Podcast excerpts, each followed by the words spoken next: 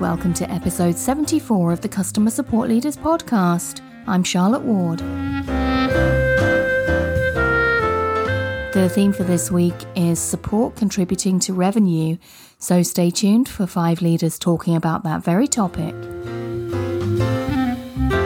I'd like to welcome to the podcast today Erica Mancuso. Erica, you've been on one of the panels before, but this is your first outing just chatting to me on the topic for this week, which I'm going to introduce in a second. But first, would you like to introduce yourself? Yeah, sure. Thanks for having me back, Charlotte. My name is Erica Mancuso, and I have had an extensive career working with various different customer facing leadership roles um, in the SaaS industry, serving primarily healthcare clients and um, I'm really developing a passion for you know how can we best serve clients and deliver a great customer experience in the healthcare world. I am currently working as the director of offer management at nThrive and in that role i'm responsible for really bringing premium service offers to market. So, as I said, I'd introduce the topic of this week support contributing to revenue. Support can be a real differentiating factor the revenue generation, right? Absolutely, it can. You know, I think as your company grows, your customers' needs continually change and evolve.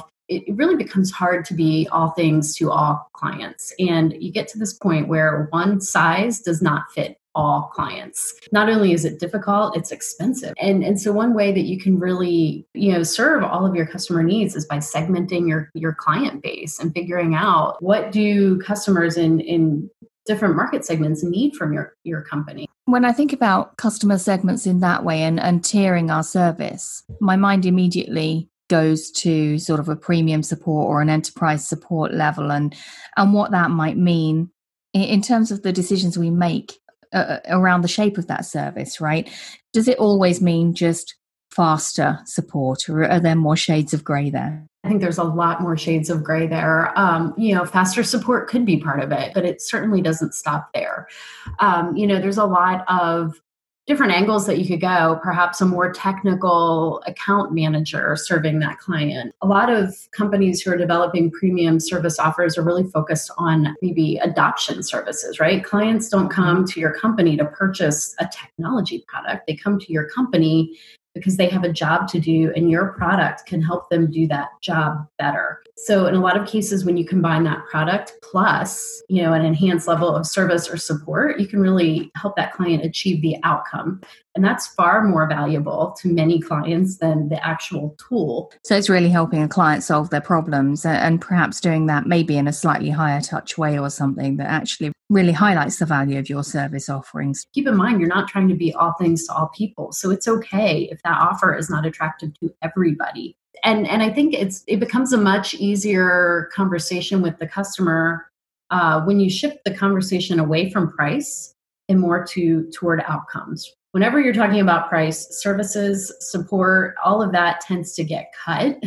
and then what happens is the client might go live on your technology product or um, you know they're they're several months into their journey with you and they realize oh yikes maybe that wasn't the best idea. Maybe i do need more help. Now i think the, the big thing though that you really need to be careful about is make sure that there's a, a quantifiable return on investment for the client mm. it becomes a lot easier to have that value discussion when you can say hey look we're going to help you achieve X in three months versus eight or nine months if you try to do this on your own. I mean, this is an act of selling, isn't it, at the end of the day? And it is all mm-hmm. about mm-hmm. what shape the benefit takes for your client as, as it relates to their business. Right. I, I don't think any of those conversations, as you said, are we can answer your questions 15 minutes faster, or yeah. or we can we can t- we can take 800 tickets from you this month instead of 500. No, none of those are really that meaningful. Do, do you think that this is a conversation that has to come from you know a sales team or a success team or can it come from within support? And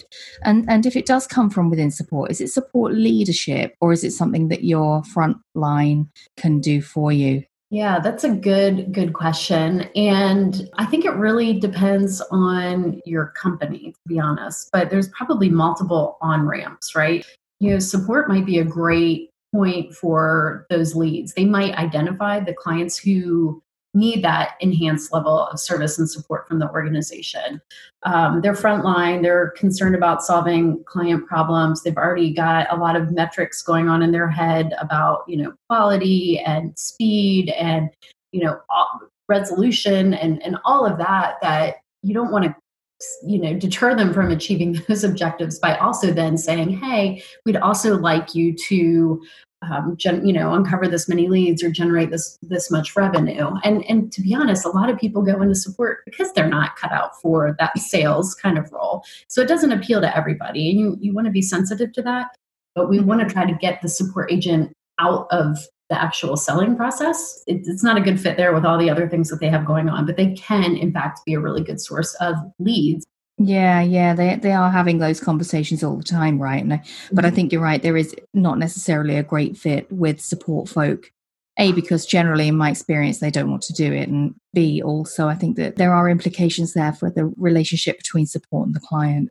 Absolutely. Yeah. You want support needs to be that, that trusted person for the client. And you don't want the customer calling support wondering what they're going to try to be sold. I mean, don't you hate that when you call, say, your cable company to have a simple issue resolved and they're trying to upsell you to a better package? You have to walk that line carefully. But, you know, organically in a lot of the discussions that support's having, they can really uncover needs that, that are real needs and not just, hey, I'm trying to upsell you. That's it for today. Go to customersupportleaders.com forward slash 74 for the show notes, and I'll see you next time.